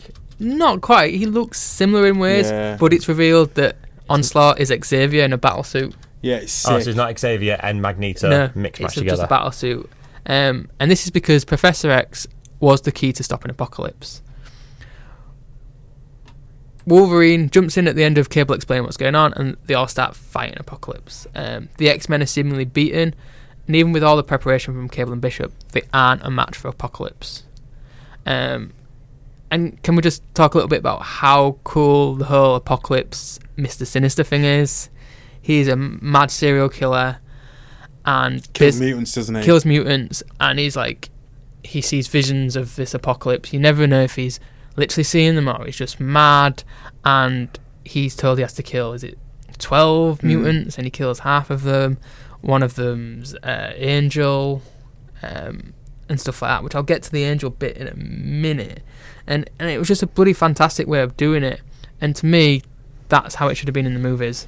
To me, that's the movie Apocalypse. Mm. It's sinister for two thirds of the film, and it's apocalypse for the last third. Yeah. This is one of the things what I always hated was the at the end of Apoc- it is in the Apocalypse, isn't it? Where you've got the Essex Corp suitcase, but nothing's Yeah. ever been done about. No. Nothing's ever been done about. it. You're thinking Sinister should have had more of a role in something. And you've got all the X Men in their actual color correct costumes for like five seconds. And Yeah, I just that purple suit didn't work for me. Mm. Um, but I just think you could have really grounded it as sinister, and like you cast Oscar Isaac as. Look at Oscar Isaac. He fucking looks like Sinister from Ultimate X Men. Mm, yeah, know what I mean? he could have beefed up a bit because he Put was massive, tattoos on yeah. him, but even s- not built up serial killers are fucking creepy. Mm, he could have done it. They could have really played on it, Mm. uh, and it's just a Plus, shame. you can't kill him because he's just going to keep coming back over and Yeah. over again. isn't? Um, now, here is to me where the whole storyline falls apart, and I'm not trying to sell you on it, but I'm going to talk about this because I've got some other things to say on it. So, Jean ends up using the Phoenix Force to avert Apocalypse back into Sinister, and she makes sure no one remembers what's happened. It's like, what the fuck? We've just spent like 20 issues getting to this point, and it's Mm. all reversed in like a, a click of a finger, and I just don't buy it. Yeah, Um, and it's always. I hate the fact that that's one. That's one of my queries with the X Men is that oh, Phoenix Force will take care of it. Yeah. And after all that strife and issue and Yeah. You know fighting against the enemy, and then it's just oh Phoenix Force. Yeah, and no if we just if we think about it for a minute, that issue was number ninety seven. and it was Kirkman's last issue before Loeb, one of Loeb's lackeys, was it Aron Coleite, came in and took over the Ultimate X Men book. Now, that final issue of Kirkman's run screams of editorial input and being forced to wrap up his run early. I'm pretty sure there's articles saying he had plans for at least up to issue 100. Hmm. I mean, I can dig them out and share them if anyone. I'm sure there is. But the plans for Ultimatum derailed it and ultimately left the arc. That, that's what's running because Ultimatum. Yeah.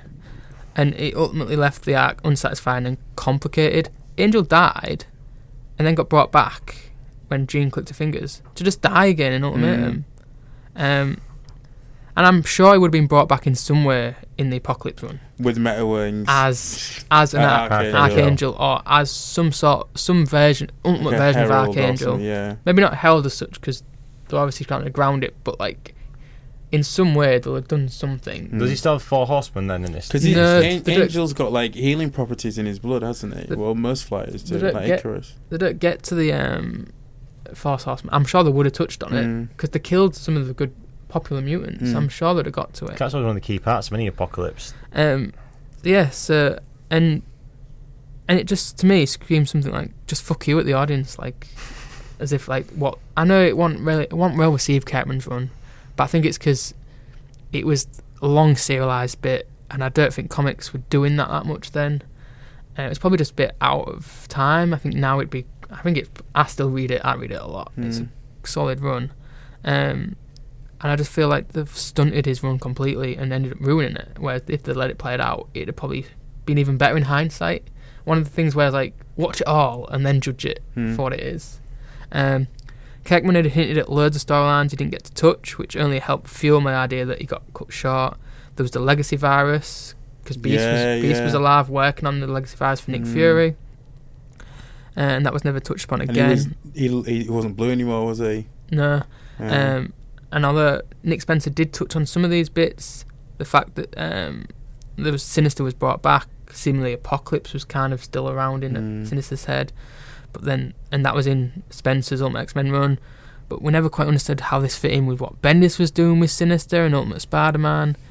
It- ah, just the little things just help just ruin it a little bit. It's still one of my favorite arcs of Ultimate X Men, but it just be consistent, guys. Um, seems to come back a bit later on in Ultimate X Men after that? I no, he's in kinda- Ultimate Spider-Man. He's in part of the I read that? Roxxon Brain Box or whatever it's called. I mean, yeah, because I can remember him appearing something. He, in. Spencer's beginning run, he's in a mental. No, what? he goes to see Havoc, doesn't he? And Havoc sees Apocalypse. I can't remember. But this, I can't remember exactly how it plays, but there's a, there's a hint at him. But Spencer was only on the book for six issues. He, all his stuff was. It got really like I can't remember the back end of Ultimate X-Men stuff because it just got crap. Yeah. I remember Did he start them in a after the Ultimatum? Is that his first Yeah. issues? Yeah, because I've got yeah, I've read all them. I've got all them. uh, Was, that it, with Kitty Pryde and everyone on the it ground? was actually after Yeah. Death of Spider-Man when it they came back. No, Was it? no, it wasn't. Oh yeah, right. Yeah, after Death of Spider-Man, 'cause that's when it all Yeah. got. So after Death of Spider-Man, they brought Ultimate X-Men back. Yeah. Before then, it was Ultimate X, but so there'd been a bit of a gap. yeah. Yeah. Um, and yeah, so Sp- Spencer did the first six issues of X Men, maybe even a bit longer. Hickman did the first nine of Ultimates. He was supposed to stay on longer, but they both got offered high profile gigs, Yeah. um, bigger books. Spencer Him and did did Morning Fantastic Glories. Four, didn't, didn't him Well, Fantastic Four after Spencer that? got offered. Oh. Have I done 20 minutes? Yeah. Fuck, I've still got bits to do. Not a lot. But yeah, they got offered better books, but that Ultimate launch got lost within, um, I think it was New 52 maybe. Um, so yeah, can I just finish? Because I've gone so fast. So Dan, are you doing ten minutes next week? No, 10 he's minutes? fine because he didn't go within the twenty. He didn't. Oh, what's the most frustrating thing to me is the storyline was clearly building up to something, uh, something massive, and the final battle, re- final battle really didn't, um, really did start to affect the whole universe. Everyone was involved in that final battle with Apocalypse. You had Shield, the Ultimates, and Fantastic Four all involved. So to me, if editorial wanted to mix up things and give the Ultimate a jump start again, and they should have just tweaked Kirkman's storyline rather than truncating it and making Ultimatum. They should have done Ultimate Apocalypse. So done the last bit of Kirk- Kirkman run as a six issue miniseries where you reshape the Ultimate Universe. Hmm. When you look at the repercussions of Ultimatum, all of them could have happened within an Apocalypse battle. All the characters Mm. who died could have died, and I'd really so I'd really love to see a what if by Kirkman where he gets to finish it. Um, and he really didn't talk too well about his time at Marvel, and I think that's one of the main reasons. I reasons. see. I can't see him ever coming back to Marvel. Um, so all that aside, I bloody love the journey getting there, uh, and I bloody love Ultimate Cable. Oh man, I was just looking at the covers for that run and some of them. I, were I, just, I just looked at the picture of one of the pictures of Ultimate Cable. It Mike, just looks awesome. Mike Turner, that that cover where that, that was just before Mike Turner died, wasn't it? Mike, where you got Cable up there with the gun, and then you got Cyclops doing the blast, the shadow of Wolverine in the background. I know it's not well, it's not well thought of, but to that me, one, I think that looks awesome. That one. that one to me, the that whole yeah. arc is classic Ultimate X Men Yeah. to me. Um, I don't. they I even go to good. Australia. Yeah, They do proper night. Oh, I the love it. travel. I think it's because you had like magic and stuff around that same time as well, which I thought was a really good run. Um, but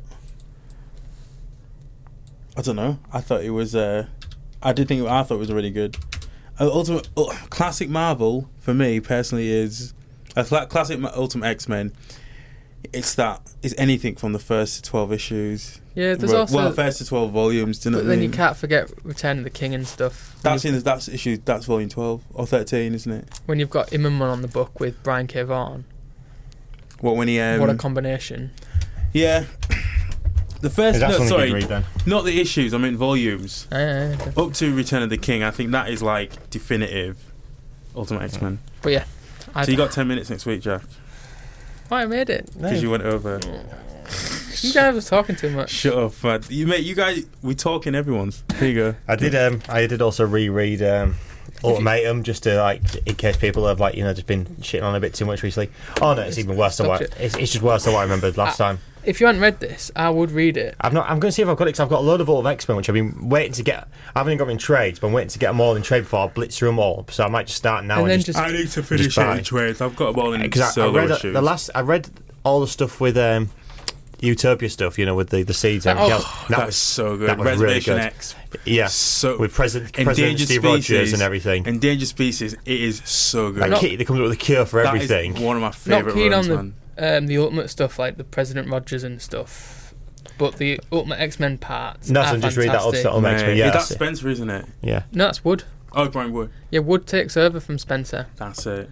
Um, Because I think is one of the so episode beau- issues of that was where you just see Magneto's back, so you see Quicksilver kneeling, kneeling before him. Mm. I, am sure that's during that run, but I can't remember what happened after That's that. Uh, it's definitely that's in Spencer's run that, and you don't know if it is Magneto. It's just hinted at in it. Mm. There's also that thing awakening in Egypt. There's lots of hints in Spencer's first six, is- Mm. first six issues, which no one builds on because Brian Wood Well, that's what I thought. I thought I missed something else. I could never like pick up anything else Brian on a Wood s- sweep most of it aside and just took the guys who were The core team. And, escaping and did yeah. the Reservoir Mm. X Storyline, which is fantastic. Yeah. Oh, that's really really good. They, Yeah. like, they, they get is it Heath? Black Yeah. Heath, who's like with the Black dreads and the way that like um, Micromax, him, there's loads of Yeah. characters. They create the sentient seed, that's just um, one of the- yeah. Even, like him and Storm are working on creating That- like new. Uh, is it sort of- natural resources. yeah, you got with- natural resources. and there's is Mahmud Asrar does the art for that. They're the guy who's a bit like Immerman, and Belair colours it, and that is the best the Ultimate X Men have looked in my eyes. That's, that's like, when and that's Kit- like the last thing. That's like the end. That's where Kitty's re- leading That's the team. where Kitty's in white, and Yeah. they don't even shade under her breasts. It's just her outfit's completely white Yeah. and flat. If you put, yeah, yeah. it, it's fantastic. Because she, yeah. and So after that, then she joins joins the, the last Ultimates, isn't it? Yeah, yeah. We're that was a, that was probably one. Yeah, that was one of the greatest books, X Men books. what that last. Rogue, uh, Rogue living in the trees and stuff like that. Everyone's like, Rogue's doing really Yep. well. She's never been as good as she has been before.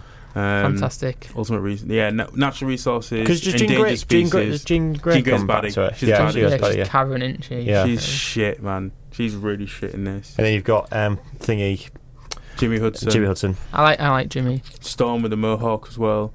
What, I can't remember what happens to, with Colossus in this. Colossus, he um he kills a guard, doesn't he, when they're in the camp? And he Yeah, exiles yeah. himself, doesn't And he yeah, he? he exiles does. Yeah, because himself. they go the whole thing of him like trying to cope with it, isn't it? Because you got Warpath, Armor. I just love how they put in some all these other characters in it, and it was just uh, I'm gonna read. I'm gonna start from the beginning. If anything I haven't got, I'm just gonna make sure I buy for all. Guys, my trades. work is done. People reading up my comments. Blackheath. Because I've always focused too much Sure. on trying to like make sure I had everything for Ultimate Spider-Man and Ultimate. This was like again bagging butt time. Just pick up as They much had as I loads, could. then, yeah. Yeah, they had loads of Ultimate stuff in. Yeah. Cool. yeah, anyway, because I, read the Ultimate, the Ultimatum and the Road to Ultimatum as well, which is. You, when you read the X Men, you'd be like, that was such a better way to have. It got makes more to sense it. to have like Apocalypse, not have Magneto, who was the whole thing with Magneto not using the hammer or you see that, and it's a different hammer as well. It's the original. It's actual Thor six one six hammer, not uh, not st- uh, not whatever it's called. Well, Well, I need to go to my parents' house and dig out these. They're all there. It's to real one of babes Right. all the time. right, So- Uh, yours, mate. You have ten, 10, minutes. 10 minutes. All right, okay. So there are many reiterations of time traveling pop culture where people have decided to kind of dance around with fate and play God, um, with their the intention of saving their own sort of personal bullshit. You know, and the thing I'm talking about right now is no exception. So I'm talking about. Well, I love this book, and I'm going to talk to you a little bit about how so many people hate it. This is Chrononauts. I don't know if you've read thought it you before. might. I thought you might have read Fucking love that. it. But you, I thought you were going to do this as soon as you suggested like time. I was like, this is what he's doing. Right, right, okay, so two minutes. Um, what is it? So it's by Mark Millar and Sean Murphy. So Sean Murphy's from Punk Rock Jesus, Tokyo Ghost, Batman, Two Face Year One. Uh, it's about Corbin Quinn and Danny Riley. So pretty much they are uh, scientific geniuses, and with the whole world watching, they embark on the world's first time travel experiment. So it's like reality reality TV, but with a time traveling element to it. So the science works out. they, you can see the progression of it, where they're sending satellites through portals to different moments in time because it's not ready to test with humans. And these satellites broadcast these events to the world, and it's really cool because you see shots of people globally huddled around televisions um, to watch them together. And it reminded me when I was went back and reread this, it was like, oh, it's like what we're doing now. With the World Cup, people don't very rarely get together and watch things. You got this panel of people watching in Japan in kimonos and stuff, looking through the window of a TV shop, and underneath it there's a panel of like strippers in a club mid dance, and their customers have all stopped and they're watching these moments. So you just know how big it is. I thought it was a nice way to sort of frame the moment. so the story um, is pretty whack. So a couple of dudes, they're proper science bros who happen to be absolutely amazing at what they do. They invent, they help invent this time travel to kind of show these moments to the people. But things go wrong. Otherwise, you know, if we no conflict, you've got no drama, no story, and they start to misuse their devices and dick around uh, the time stream. So they become emperors and they start amassing great lots of wealth in different time periods and literally sleeping their way across I, I love that front cover of the issue where like they're both just pissed in togas and Yes, it's like They the did- proper broski. They Like, did some proper mint variant ones, and I managed to get my hand on the Back to the Future one where they're both doing the iconic sort of Marty and Doctor and um, Doc one. Um, yeah, so um, Corbin um, pretty much has issues. His issues from the past follow him, follow him into past, and he decides like you know to not really want to go back to the future and starts dicking around. So he becomes a tyrant, a dictator, and a warlord in multiple timelines. And during this whole time, the boss who's kind of running this TV show um, starts getting really mad and sending SWAT teams and people in after him to sort of help him out. They're the very sort of generic alpha male militant types who want to f- fuck up things as much as Corbin and Riley do. Like it all goes to finally all comes to shit when Corbin is duped by this lass he's dating in the 1920s. Tricks him of his device and gives it to some mob bosses, and they send him a thousand years into the past where he's stuck, and he has to find a way into the future to clean up his mess. So, why am I talking about this? It's a fun comic that deals with the concept of time travel, but in a very loose and sort of no weird, not necessarily sci sci-fi way. There's no big science, no big deep philosophical sort of issues or implications. It's just a great laugh. There's a lot of kind of funny moments, and it's just funny because it's just it's just dude bro scientists which are which have this awesome car chase throughout throughout time. Like you see these moments where they're in las vegas gambling with marilyn monroe. It's weird she's come up twice today in a comic book podcast. And they they're in 1351 you see them helping the scottish beat the english and they're like hail hail danny hail, da- hail danny king of the rileys. And how did you conquer the english so quickly? And it's like it's quite fun because my favorite moment in it is where corbin's having to go at ryan is like um Corbin's like, oh, everything's taken care of, don't worry about it. Riley's like, everything's taken care of. There's a gang of samurais riding a tank. We can't leave the time stream looking like this. And in the background, these samurais like, ah, with their swords and like all their armor and stuff. It's juxtaposed to the max, and it's like a lot of these things that are working with each other and on each other shouldn't exactly be shouldn't exactly fit, but it does. Why is it different from from a time traveling time traveling story and what separates it from the rest? In every time tale, there's always one guy or one person that's adamant on fixing things, but in this, it's not so much. When Corbin gets lost, when he gets thrown off course, Danny doesn't want to. Danny doesn't want to just rescue him. He joins in the foray, and and, want, and like that whole time, you're thinking these fucking idiots are messing up the time stream. I can't wait to see what they do with the place. There's no one with a moral compass wanting to fix this, and th- you never see that.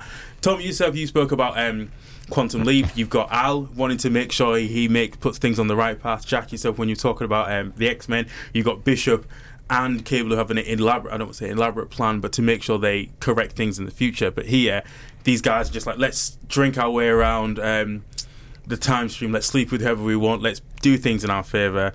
You know, it's really dumb and it's. Um, and, but it's really dumb and it's fun, and that's okay because you never really get time traveling stories. Even um, Back to the Future is a light, is quite a light-hearted thing, but he's, he has to go make sure his parents get together, otherwise he disappears. So, do you know what I'm just getting in my mind right now? Have you ever seen that Simpsons Tree horror episode where Homer converts the toaster into a time machine? And just Yeah, keeps that- yeah.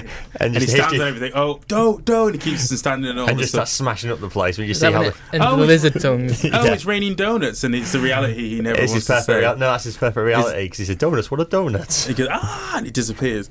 Um, the response from people who, who read this is really mixed. People thought it's mis- misogynistic, immature, childish, redundant, cheap.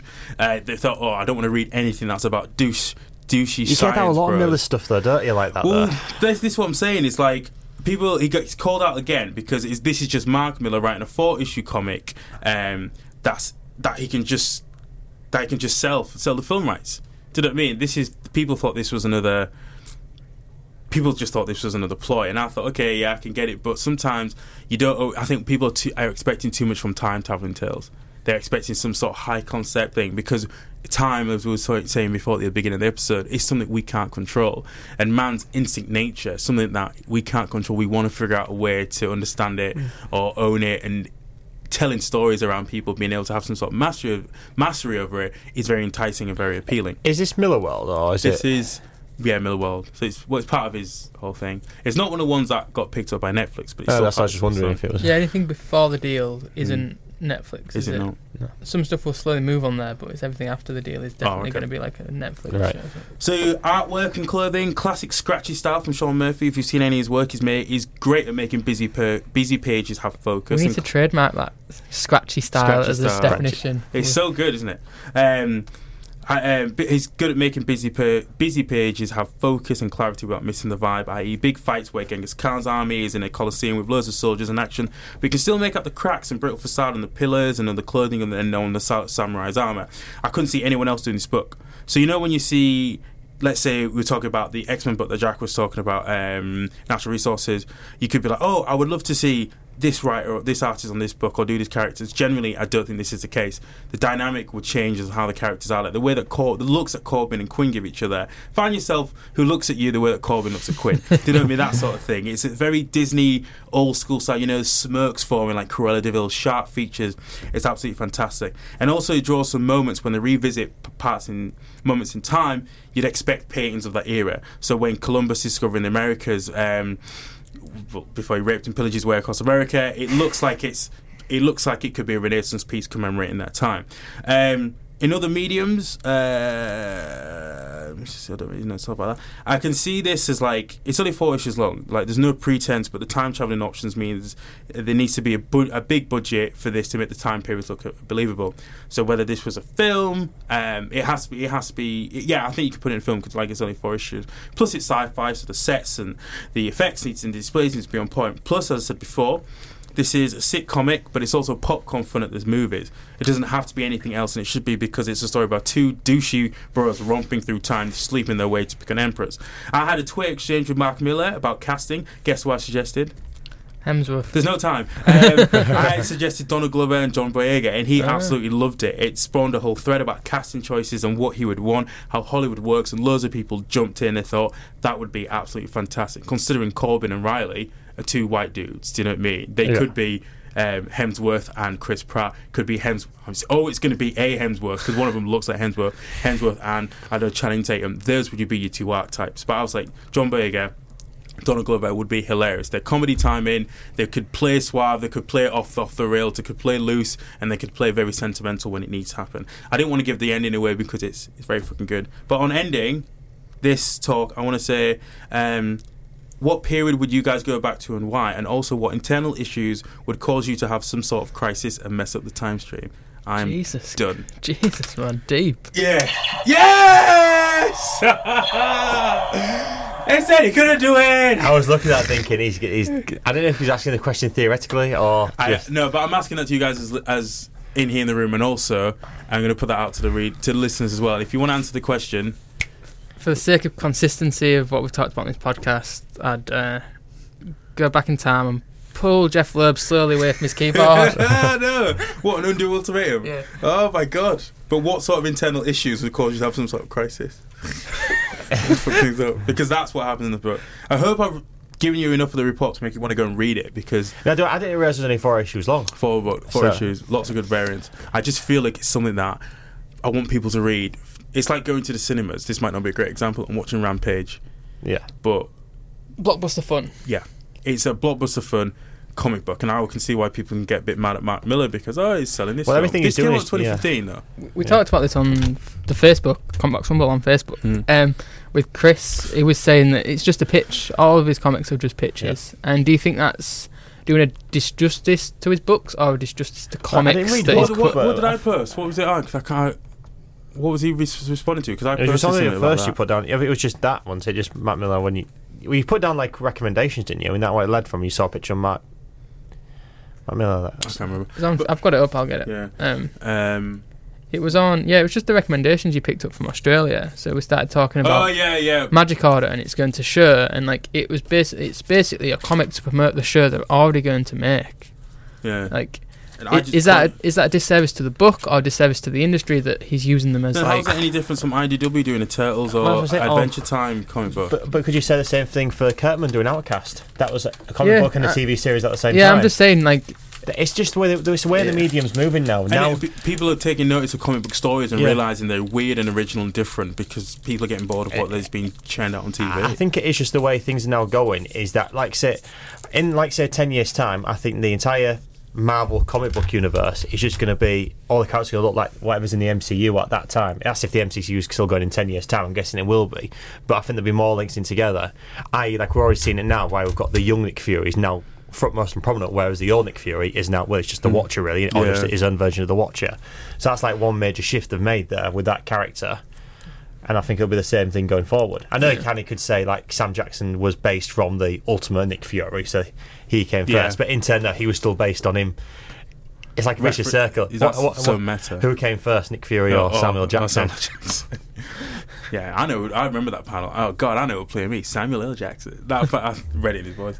Um, but yeah, I, read it if you can. It's I'm gonna. If it's for very- I'll, I'll pick it up. You'll be able to pick up Trev like and seven it's- won't you? It's it's an image. ridiculous. It's it's I don't know. It's got a lot of heart to it, and like when you start looking at, it's got quite an easy fix. It looks fun. That's how I just see it as. It And looks fun. I just and I think there's been there's I'm gonna post some of the my favorite panels which I've got saved on my desktop, and also some of the comments that I found when I was doing a bit of research about what were people thinking about it because I know what people think of Mark Millar's work, despite we were talking about Enemy of the State earlier on, and some of his his some of his work in the past has been phenomenal. Well, he but did, now he was all, he did Old Man Logan. That's it, and that's a Yeah. groundbreaking storyline. What's But affected so many in things. Kick Ass, and I think ever since Kick Ass blew up and people looking for that type of comic book story, um, Mark Millar's stuff has been very interesting. And That d- the shock value, it- though, didn't it? That was pardon? the shock value more than anything. Wanted Well, for kick ass, I But think. it was a good story as well. should we um, should we get voting? Yes. Okay, cool. So, So I'm one, I'm Jack's two. two. Echo for sweet. Do we just want to do a quick summary? So, Yeah. Yes. Addyman and Quantum Leap, and just a quick overview of the late 80s, early 90s TV show. Okay. Um, I did a bit on Ultimate Cable, the only cable. I did a bit. I did a piece on Chrononauts by Mark Millar and Sean Murphy, which is a dude bros romp through time where they just collect loads of money and have loads of sex. What more do you want in a So- yeah, yeah. Um, Tom's going to count us in because Cool. yeah. Kofi can't do this. No, Go on. I'll explain to it, so we'll do it on three. Okay. Okay. Yeah. One, two, three. Yeah. Oh, yeah. Sweet. You got it, Jack. Go, yeah. Nice. Yeah, I'm gonna that. I'm gonna put in um, possibly two of the volumes uh, with Ultimate Cable, sort of the end of Kirkman's run. So unfortunately, you'll get some of the uh, dodgy bits at the end, but you'll uh, you'll get the full Ultimate Cable experience. Cool. Cool. Awesome. I won for I haven't won in ages. That's good. That. And next week you are on ten minutes. Uh, No, I think I think everyone's stuck within the time. Mate, designated. you went over. yeah, Them's the rules. but No, but you had the longer time. As if you, as if you went under on the sh- on the long one and went over on the short one. I yeah, thought that yeah, was yeah, that, I it's a challenge, that isn't was the it? rules. Because I was supposed to I was supposed to build extra time up. yeah, which you did. We'll think about it. Anyway, listeners, if you think that Jack should have five minutes less on his report, please let us know. Um, please use the hashtag Co- Comic Box Rumble. In, in leave a review and put down five stars if you think he should have five more minutes next week. and also, and leave a review and put down Yeah, five pl- oh, stars. please if you leave think a he shouldn't, Please five leave a review. To win the fourth box, which is one of the things we've been talking about today, is to take the Death Star off Tom Sorry, and press the, press, Sorry. the, press the to stop him playing with the toys. So Um, banned from the Death and Star. basically, to win box four, um, share our Facebook page or leave us a review on iTunes, and we'll pick the winner from there. Yes. Mm. Plus, also, if you use Spotify as your podcast choice, please let us know if you know other people just use that because we don't know if we should We have to make some decisions. So what? I'll- We'll have to to, how we get the most clientele. How many people want to listen to us? If you've got friends who only use Spotify and that's it, let I think us a know. lot of people, from what I realised, loads of people use Spotify. Yeah, that's for us Yeah. to talk about. I think we can sort that out. But yeah, follow us at, at Comic Spot Rumble on any good social media and some Bieber, bad ones too. MySpace, Friends Yeah. Reunited, Oh, awesome. Linked. Link it, LinkedIn. Blanket. Um, yeah, so follow us all over our social media, like at Comic Box Rumble on Twitter and on Instagram, and also we are Comic Box Rumble on Facebook. Any questions, any queries, hit us up. We will get back to you. And then until Have we got a Next topic week? for the next one? uh, I think we'll we'll set Let's it. We'll and announce see. it, See. and then let What's in people the know news? afterwards. And then we'll be back with some news. It's been quite slow pop culture recently, isn't it? There's only Aquaman coming out this year, and that's it. No, isn't it? Comic book wise, film wise. Yeah, because I think um, oh, and Venom as well. But yeah. so memorable. Aren't they? Oh, I know. a good- I know a good one. Well, you say now, or shall I say later? you suggesting it? I'm suggesting it. This is a good. This is like personally one I think probably affect me more than everyone else. Okay, what is it? Because the So, thank you for listening to Comic Box Rumble. As I said at the start, if you made any predictions about who may have got philosophical, who may have got scientific, and who may have got a bit nostalgic, um, let us know if you got if your guesses were right, because that'd be quite cool to see how well our listeners know us as. It'd be quite cool to see how well our listeners know us as hosts of this podcast based on having put out the Meet the Teams, which you can always go back and listen to once again. Now, the moment I'm pretty sure you all sat through the hour and a half uh, for is we're announcing the winner of box number three. Full of some lovely stuff, and um, yeah, we had some good contestants, but we put the names into a hat, and the one that we drew out of it was